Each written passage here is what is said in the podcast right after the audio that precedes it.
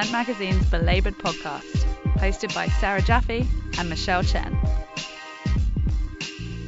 Welcome to episode 72 of Dissent Magazine's Belabored Podcast. Last week, I broke the story of a new kind of strike, one that its organizers are hoping will take off across the country, a student debt strike. 15 students from Corinthian Colleges, a for-profit college chain that is being dismantled and sold after repeated charges that it was predatory in its practices and did not provide the job training and placement that it promised, have organized a strike in which they are refusing to pay back their Department of Education student loans, demanding that the DOE forgive these loans. The story is complicated. You can read my piece at The Guardian and Michelle's piece at The Nation, but Corinthian schools are what is called career colleges. They promise they will train you specifically for a job and promise extensive career services to place you in one when you're done. These colleges rely very heavily on federal student aid, but because of federal law, have to get at least 10% of their funding from sources that are not federal student loans. They've created their own private lending system to cover this shortfall, and after investigations into this from the DOE and several states, the Consumer Financial Protection Bureau managed to negotiate debt relief on these private loans for many students who attended Corinthian schools. But as of now, the students are still expected to pay back their federal student loans unless they happen to have attended one of the Corinthian schools that is now being closed up entirely rather than sold under the auspices of the DOE. The Debt Collective is a project of the Occupy Wall Street spin-off group Strike Debt, and they are imagining a kind of union for debtors. Instead of banding together to gain power against your boss, they're banding together to gain power against a creditor. They're hoping to spark other debt strikes by calling attention to the power debtors can have together and to the unfair conditions that prompt many more people to go into debt in the first place. As real wages have declined, more and more people carry more debt, which eats into the value of those low wages, creating a vicious cycle that has its end in something like the situation of these Corinthian students, who are tens of thousands of dollars in debt and find that the education they went into debt for isn't worth the paper they signed away their futures on. On the eve of the launch of the debt strike, I spoke with Ann Bowers of Florida. She's a former Corinthian student who is fed up, neck deep in debt, and taking a stand, not just for her future, but for future generations. I just want the loans discharged, basically, and I'm hoping that we can make a change in the whole higher educational system, because I don't think it's fair for students that desire to have a better life, and the best way to get it is through education. Well, that's what I was taught. And now I find myself sitting in worse shape than I've ever been in my life, because I tried to do better, do something good for myself, my family, and I end up in worse shape than when I started. And I don't want to see this happen to future generations. It's sad. And thank God for Strike Debt stepping in, because, I mean, there's so many of us out here in this situation. And what about the younger ones? They have their whole life, and they've got families to have and such. The ones that, you know, just starting out in life, this is a rough way to start. This debt doesn't go away. It's like a black cloud over our heads. We're going to see the reaction that we get, but we're not stopping no matter what. We will go forward and we will fight back. They did not deliver on their promises. How can they hold us for hours? And from the annals of employers taking lots of credit for doing things that they should have been doing for their workers all along, Walmart announced recently that it plans to raise its workers' wages to a minimum of $9 across the workforce for its lowest wage workers, and then to $10 an hour by next year. That might mean a not insignificant boost of $1 or $2 more per hour, which spread across an estimated 500,000 workers adds up to considerable cash circulating through the economy. Coupled with the company's new promises for a more stable scheduling system, Walmart seems to be responding at least partially to the long-standing demands that workers nationwide have aired over the years through protests, petitions, and lawsuits. The raise is important because some predict that Walmart's move could eventually raise the floor for the entire labor force, because the company controls a tremendous retail market share and helps set standards for pay scales across the supply chain. Of course, the problem with these economies of scale is that more often than not, Walmart's ginormous size tends to undermine wages and working conditions rather than to improve them across the board. So while this raise is a bright spot, What's needed overall is a dismantling of Walmart's monopolistic power over our retail economy and the labor force. And that will only come through increased organizing. As many critics have pointed out, this tiny wage hike is but a small concession in a much longer struggle for a living wage, as well as fair schedules, job security, and respect at work, unions, etc. Walmart CEOs may try to take the credit for this latest raise, but it's still far from what it takes to lift a working family out of poverty and off of public benefits, which Walmart workers are sapping up because Walmart refuses to pay a actual sustainable wage.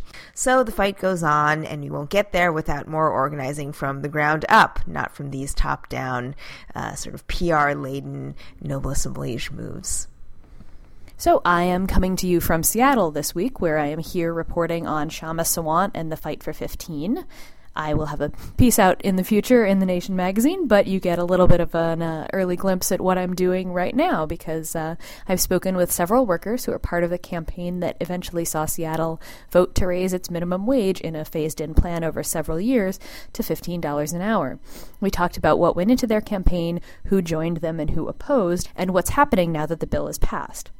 The first raise goes into effect on April 1st, when the workers will see a raise to $11 an hour, and the question in the workplace has turned to whether or not the workers will see their hours cut back.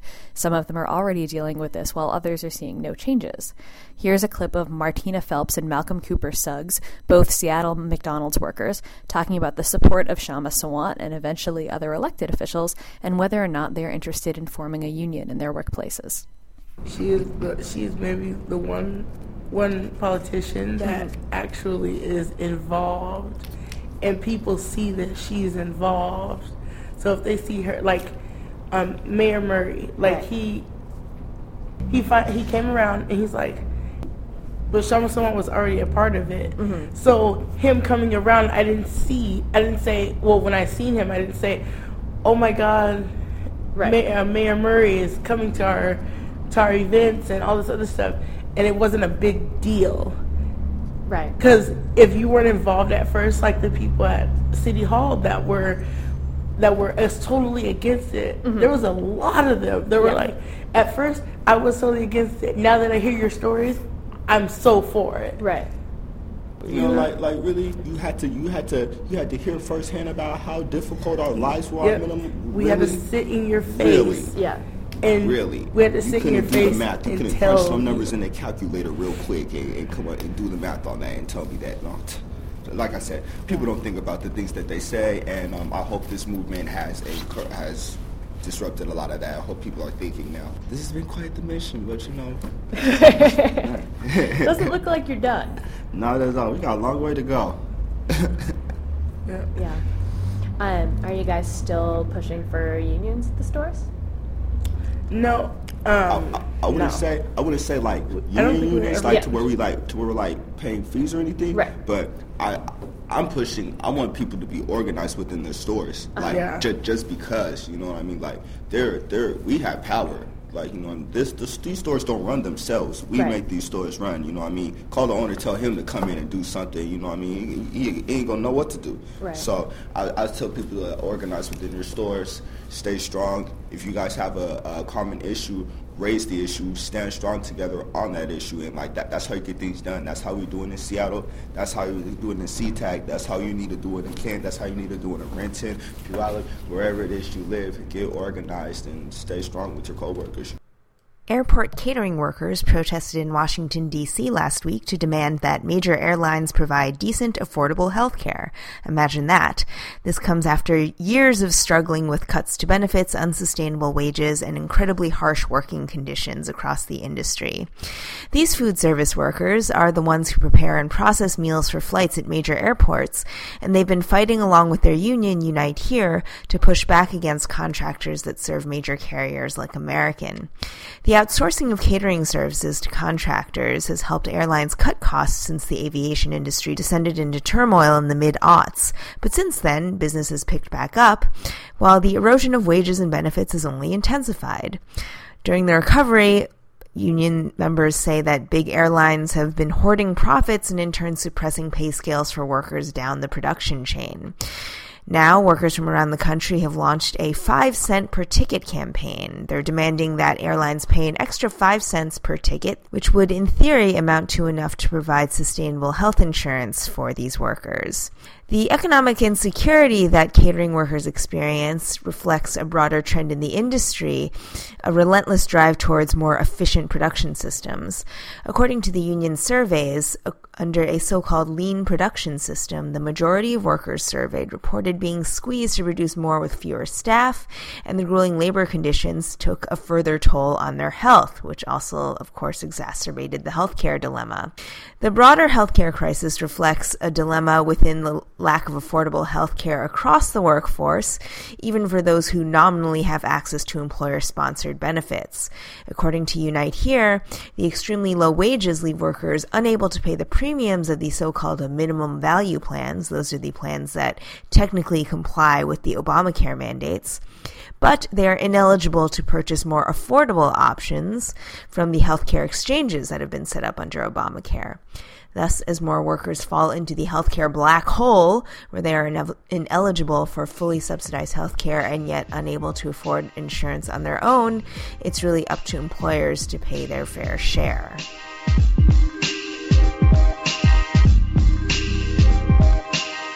Across the country, lawmakers are racing to pass so-called right-to-work legislation. It's the euphemistically named union-busting policy that threatens to eviscerate public and private sector unions alike. The idea, of course, is not as benign as it sounds. It is simply to bring death by a thousand cuts onto unions by restricting them from drawing union fees from all employees at a unionized workplace. This despite the fact that the union has an absolute obligation to represent the entire collective bargaining unit. As a result, the union's power erodes as so-called free riders opt not to pay to support the functions of their labor representative while also benefiting from the collectively bargained contract.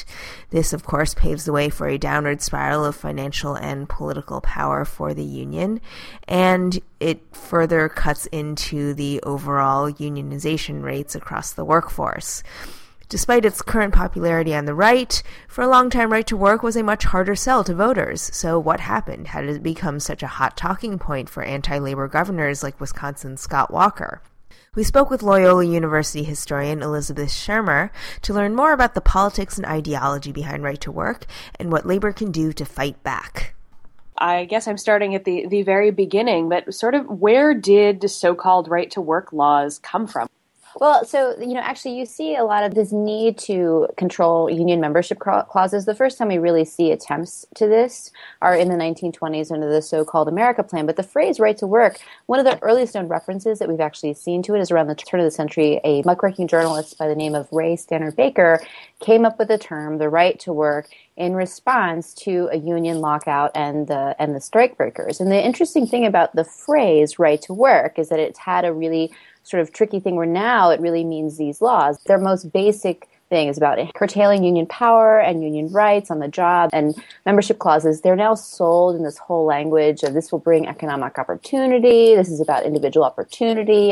But, even in the mid-'40s, you saw both Franklin Delano Roosevelt and President Harry Truman using the term to say the right to work is about having the right to a good job. And that central to that, of course, is union membership.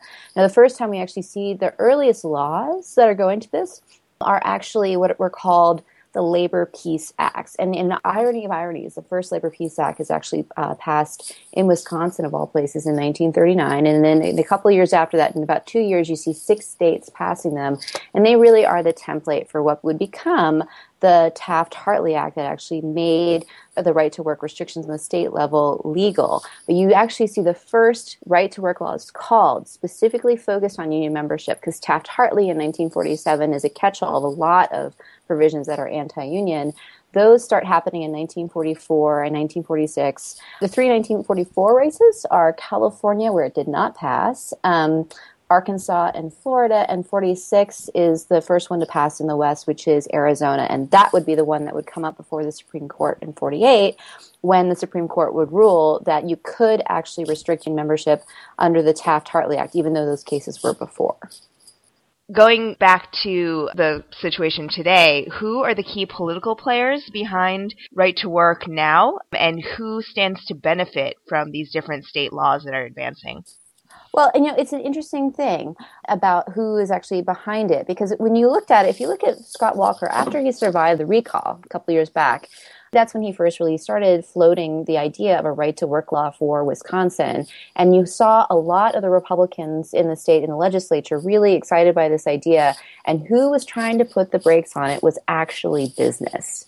And even though business has a tremendous amount of ways that they can benefit from it, because it makes union organizing really difficult, there was this concern that in states in the Midwest, Illinois, Indiana, Michigan, of course, and Wisconsin, there's such sort of allegiance to the union that you would actually see utter turmoil in politics, like exactly what's actually going on now, much less what happened with the state. Now, that being said, clearly business will benefit from this. What's Right to Work does is, and this is what the first unionist said in response to Right to Work laws, is they're really about the right to starve or the right to work for less. And so this will, and actually, you know, oftentimes slashes take-home pay and leads to sort of the right-to-work states, the original ones, you see this sort of low-wage arc stretching across the southern half of the country. But the other people who benefit is flat-out Republicans. This is a galvanizing issue. You know, right-to-work, what's so dangerous about it is the term seems so positive. It seems so all-American. I mean, who can it be, the idea of a right to work when we're still coming out of this recession?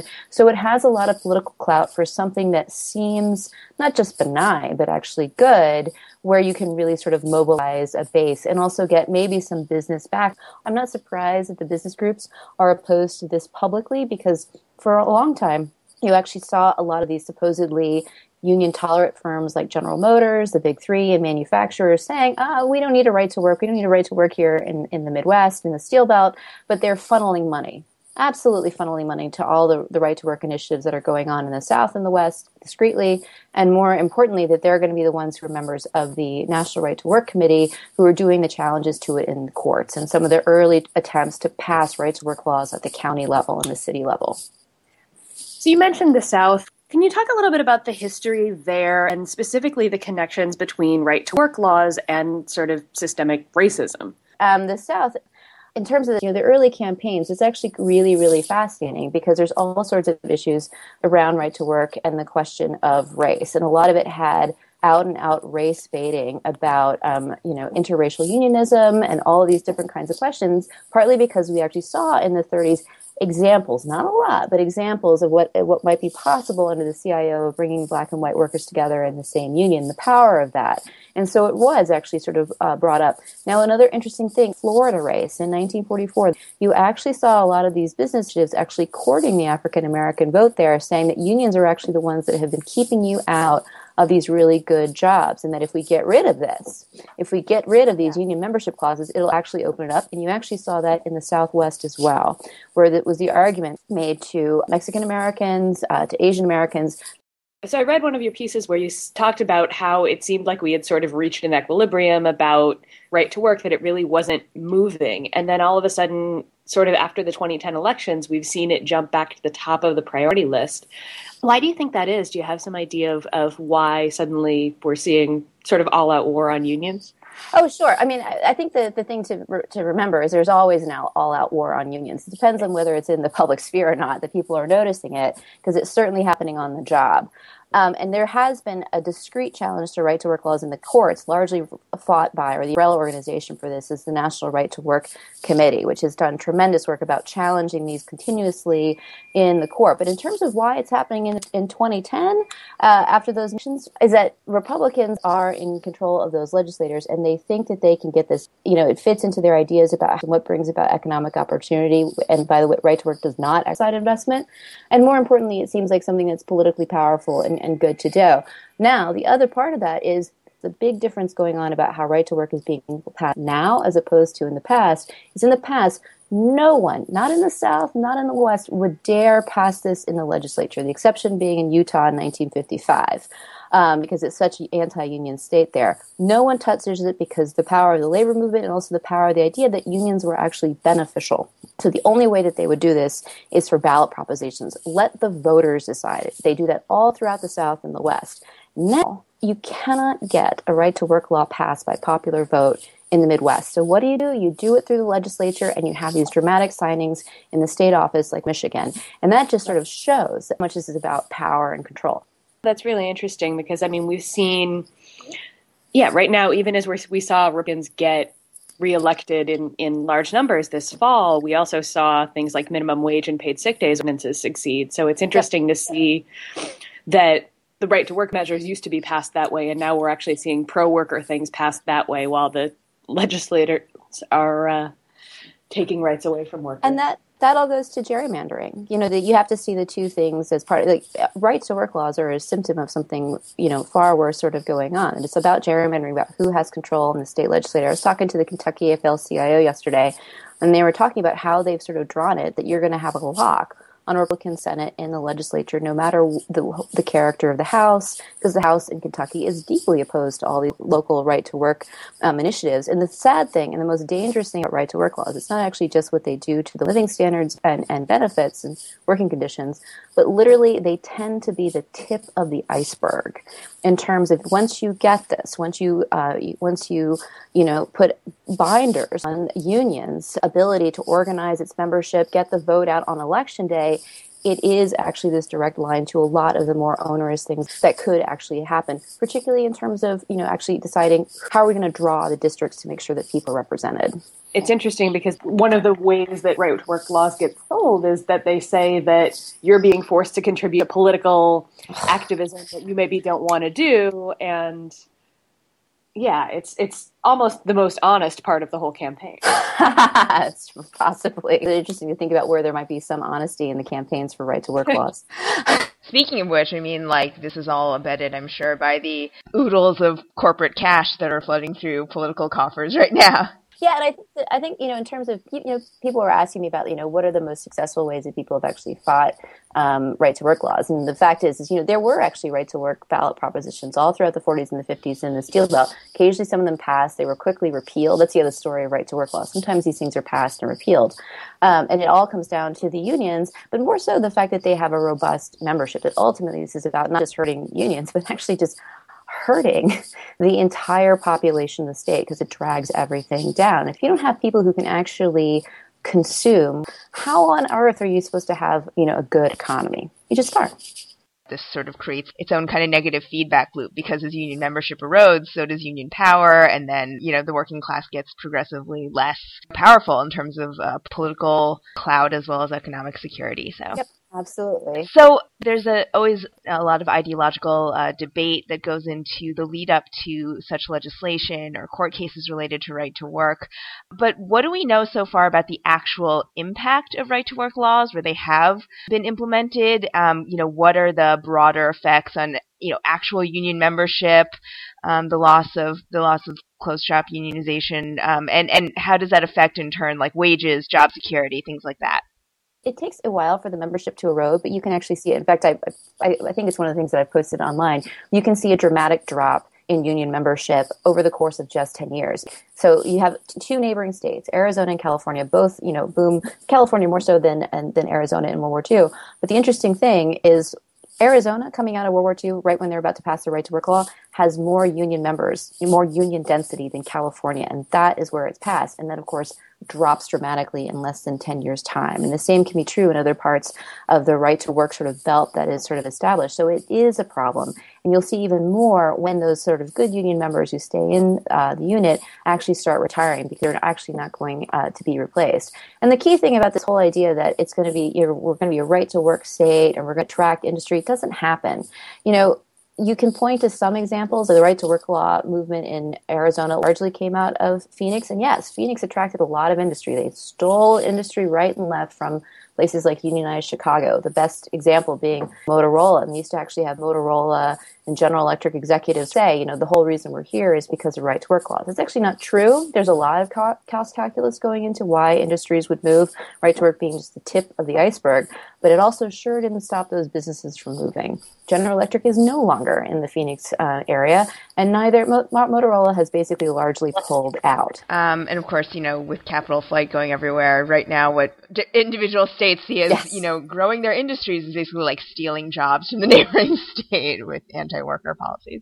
Exactly. And those could be non-union jobs as just as easily as they could be union jobs. So we've seen right-to-work laws flourish during a period of all sorts of broader global trends that are eroding the power of labor, everything from the expansion of neoliberal trade deals to changing workforce demographics to the decline of manufacturing jobs. Can you talk about what right-to-work has to do with these different trends that we're seeing kind of on a global scale? Well, I mean, it's just that, you know, the part when you use the term sort of neoliberal, what do you talk about neoliberal? Neoliberal is not the absence, you know, of the state or power. It's a state that is redirected to help business. And one of the key things that business now, it didn't used to, that you can do to help is cut not just the wages and the benefits of its workforce, but literally the power on the job. You know, we talk about union democracy, and it's not just about being a democracy within the union itself, but it's literally about having more say in the workplace. And that is something you can see throughout neoliberal policies about what can we do? What trade deals can we make, right, to benefit business at the expense of local communities or even the nation as a whole? You know, what can we do in terms of not, you know, cutting the pension plans and those protections for workers as they may retire, or if the business closes and they have really nothing, you know, left to fall back on. And then, of course, actually, you know, what do you do when there are different jobs? One of the interesting things that a lot of the unions were doing in the manufacturing sector in the post-war period, here, well, I'm in New York right now, or in Chicago, is actually they would have programs to help train workers for new jobs. And all of that goes out. It sort of cut the union movement that actually is making sure that those things are in place. It has kind of struck me that in this whole conversation, we keep using the right-to-work framework. We keep calling it right to work when it has nothing to do with actually giving anybody the right to work. Right to starve. Yeah. Right. Or, I like no rights at work because it starts out with no. Absolutely. But, but, you know, the labor movement has really struggled to find a framework that people relate to that they can fight back against these initiatives. And I wonder if you have some ideas about why they've sort of done this badly in recent years. Was it complacency or something else that I'm missing? You know, it's funny. Like I would never say that the labor movement was complacent on the right to work issue. It's funny, actually. It's actually historians and academics first started this research less than 10 years ago. Everyone said that right to work was a complete and totally dead issue. It wasn't bothered to go to all these little southern and western states. It wasn't going to happen. But what was funny about that is every place that I would go is they would talk about, and this is actually true in Nevada, the casino workers were really trying to get rid of right to work, you know, in Nevada, and they never sort of gave that up. And more importantly, I remember I was at a conference in Detroit, and a UAW union came right up to me and says, like, look, we know this is on the horizon here. And this was about 6 or 7 years ago, that there had always been that threat. So I think it's a difficulty. And, you know, the problem is that labor has had, it's had its own internal problems for sure. You can see the argument about complacency for sure, but it doesn't change the fact that there has been a continuing assault on its rights. But in terms of, you know, you ask a great question, you know, how do you fight something that sounds so positive, the right to work, and your idea about, like, let's just start it with no rights at work, or the idea of right to starve, or the right to work for less. Right to work proponents, all these conservative Republicans, these business folks are saying this is about your economic opportunity, it's about your individual right. That's powerful stuff, but I think that there's a lot now, when you hear all this language about people thinking about themselves in the 99%, but really what you're doing is you're sort of protecting the collective rights of all. And folks are really thinking, what power do I actually have, you know, outside, and, you know, I'm a member of this 99%, we pull together, can help actually sort of to deal with this. But when you think of the tremendous job the labor movement has done turning out the vote on election day and the presidential elections, to a certain extent in the midterms, it's a hard drive when there's such a tremendous amount of money and pressure coming into this, not to mention that there's still far more viewers of Fox News than there are of MSNBC or readers of Dissent. We're working on it. Going back to this, this terminology, right to work, it's interesting that, like, this idea of it's done actually kind of a brilliant job of maybe, you know, clefting the labor force in such a way that unions are seen as exclusionary or seen as the enemy of the common man, right? So can you talk about, like, where this terminology comes from and how the idea of individual rights and freedom has been conflated with this really pernicious anti-union attitude? And you know, also on that same note, is this kind of an American thing, or, you know, does right to work exist in other social contexts? You know, actually, you don't have the same thing about I mean, there's obviously anti-unionism. You can find anti-unionism, you know, in Europe, a supposed bastion of unionism. However, union membership there is rapidly declining. And the individual rights, there's something there that is, there is a very sort of American sort of flavor to it. But I will say right now, you know, we think now that politics is all about marketing and packaging and all this other kind of stuff. They've been doing that for a long time, for decades. And actually, you could see that, you know, I mentioned before that right to work was really only the tip of the iceberg of sort of the anti-union assault that's been going on, you know, since the New Deal, since you actually had the Wagner Act, that sort of Magna Carta for labor rights. But one of the key things that business groups got onto was this idea is that we need to make this about the individual. And there's a very big populist streak, even though this is very much coming from the top down, a lot of these business organizations and things like that.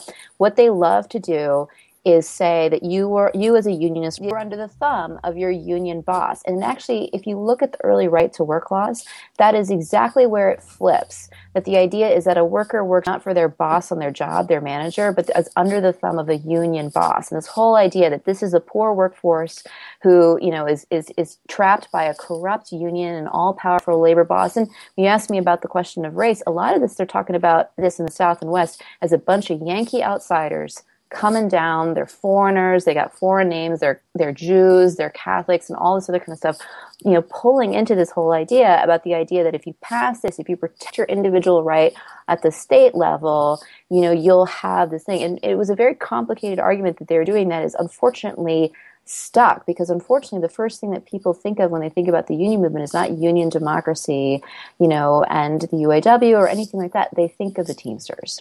And that's exactly the kind of image that was all about, you know, who right-to-work laws were supposed to protect workers from. That's the whole crazy argument. Protect workers from these union bosses who keep businesses from operating, who, you know, keep us, you know, from having all this economic opportunity. And it's flat out wrong, but it's very powerful rhetoric. And they had the money to disseminate all of this. The amount of money that was going into these right-to-work campaigns from the National Association of Manufacturers, from the very right-wing press. Look, we think Fox News is bad. A lot of these major newspapers that we think of liberal now were often in charge of very conservative families. You know, it was a very difficult battle. So we're seeing this push coming in a lot of places. So we talked about Wisconsin already. We're also seeing pushes like state elected officials like Bruce Rauner in Illinois and the Supreme Court to institute right to work on all public sector workers and, you know, sadly, or just on home care workers, which we got recently. Can you talk about the differences and similarities between the way this operates in public and private sector unions? The union density is extraordinarily low across the country, you know, public or private. But the only reason it isn't far lower than it is because there's so much more organizing in the public sector. That there is so much more because you can't, you know, you don't have this idea of employer, not employee, but employer free speech, the intimidation that can go into union organizing campaigns or anything like that. So, you know, targeting public sector employees is a great way to sort of really target one of the main sources of unionism, of trade union democracy in this country is the public sector's employees. And that is, look, a lot of the good jobs left in this country are in the public sector, you know, the wages, the benefits, those kinds of things. And actually also because you're working for the state government, you can actually, you know, force them to comply with other parts of the civil rights law and things like that. And that's, you know, literally why you can see them taking on the public sector unions. And I'll say that the conservatives learned a long time ago that these are the unions, because of their strength, that can get the vote out on election day. The great example is Schwarzenegger had this year of reform a couple of years back when he was still governor. And what defeated his year of reform, and a couple of the planks were directly targeted to public sector unions, was the strength of the teachers, the firefighters, and the policemen. And the great thing about these public servants is literally how do you turn your back on your kid's public school teacher? And those, if you can, you know, get those unions, not only you're slashing state spending, but more importantly, you're going after one of the biggest sort of, you know, political challengers that a lot of these conservatives face in the Midwest. And yet you actually do see people attacking teachers' unions as if they're public enemy number one. So it can be done somehow. But it did work out for Rahm Emanuel, though. Yeah. But, I mean, that was also due to some really kind of, like, ingenious organizing on the part of, these unions that were very much rooted in the community. So I guess, it's... So, yeah, I mean, going back to this issue of organizing against right to work and all the other nefarious policies that it symbolizes, aside from just pushing back against right to work legislation by mounting a political opposition, what are specific policies that organized labor might be able to push as a way to counterbalance right to work, as a way to strengthen the power of organized labor to continue organizing? I mean, there was discussion a few years ago about the Employee Free Choice Act and these other initiatives that kind of seem to have faded. And I'm just wondering, what is a positive thing that can be advanced in the face of right to work? Okay, I think actually in your last question about, how people love to go after teachers, they'll go after the public pensions of police and firefighters. I mean, that's Scott Walker did that, and he did get recalled, and unfortunately he wasn't removed from office. But look, the fact of the matter goes is that, organizing in the membership and getting that membership, ratcheted up just like the Chicago teachers did a couple of years back was key. But more importantly, as you said, the other thing that they did was that community outreach, that it can't be just about this is protecting unions, which is why I don't like to think about the right to work is just about union membership. It's about the economic health of the entire state and the nation itself. This affects so many more people than those who are union members. And I think that that's the key thing to go on and on and on about. And that essentially what these right to work law does is it actually just keeps fattening the wallets of the 1%. Rauner is a great example. Rauner's a billionaire investor, going after this whole idea that, in economic zones where you can have fewer unions, therefore less salary and wages going down to Illinois' 99%, no matter what part of the state, that's exactly the kind of thing that should enrage people and has been. That takes a lot of the union movement getting internally sort of focused on the right to work, making sure the membership realizes this is not about their right to work, but their right to starve, and then also making sure the community understands why this is just so vital and why it directly impacts them all, that it is not just a union question. It's a question for everyone. And that was Elizabeth Tandy Shermer, Assistant Professor of History at Loyola University, Chicago, and the co-editor of The Right and Labor in America, Politics, Ideology, and Imagination. We'll put links to her work up at the Dissent website. You're listening to Belabored, a Dissent Magazine podcast. Links to articles mentioned in this episode may be found at dissentmagazine.org.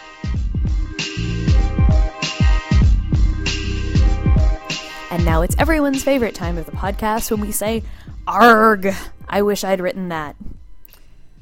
The piece that made me go arg this week was a long, searing investigation at ProPublica, the demolition of workers' comp, co-reported by previous ARG recipient Michael Grebel and NPR's Howard Burks, into the collapse of the workers' compensation system, the system by which, in exchange for giving up your right to sue your employer if you get hurt on the job, workers get our medical bills covered and wages paid out through an insurer.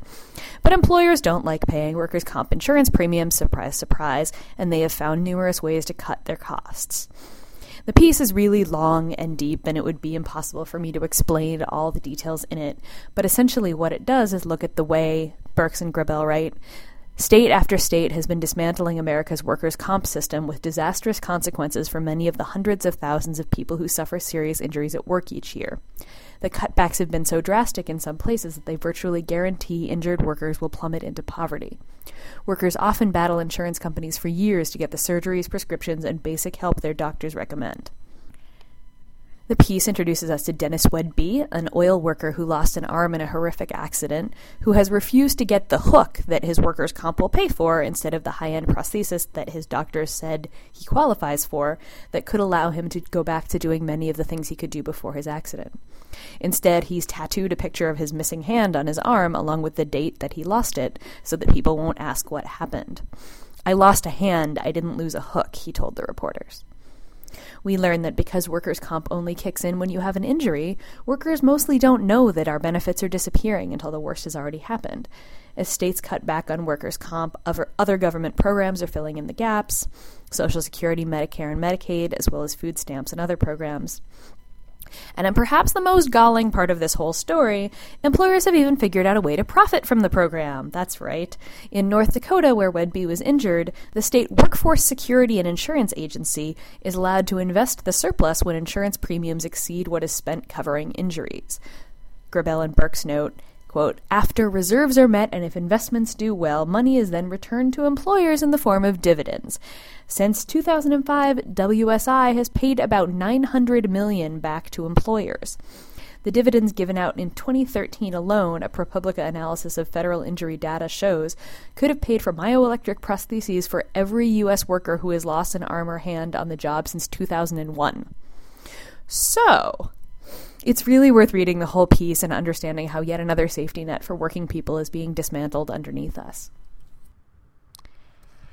Sometimes it feels like our jobs are turning us into robots, and sometimes that feeling is more than just a feeling, it's actually kind of true.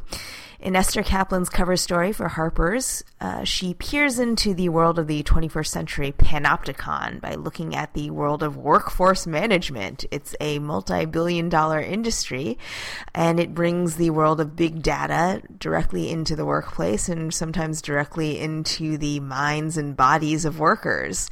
Every movement, every keystroke, every rest break that a worker takes is assiduously clocked, measured, and monetized. Kaplan details the companies that provide these tracking services to monitor workers around the clock in order to maximize so-called efficiency.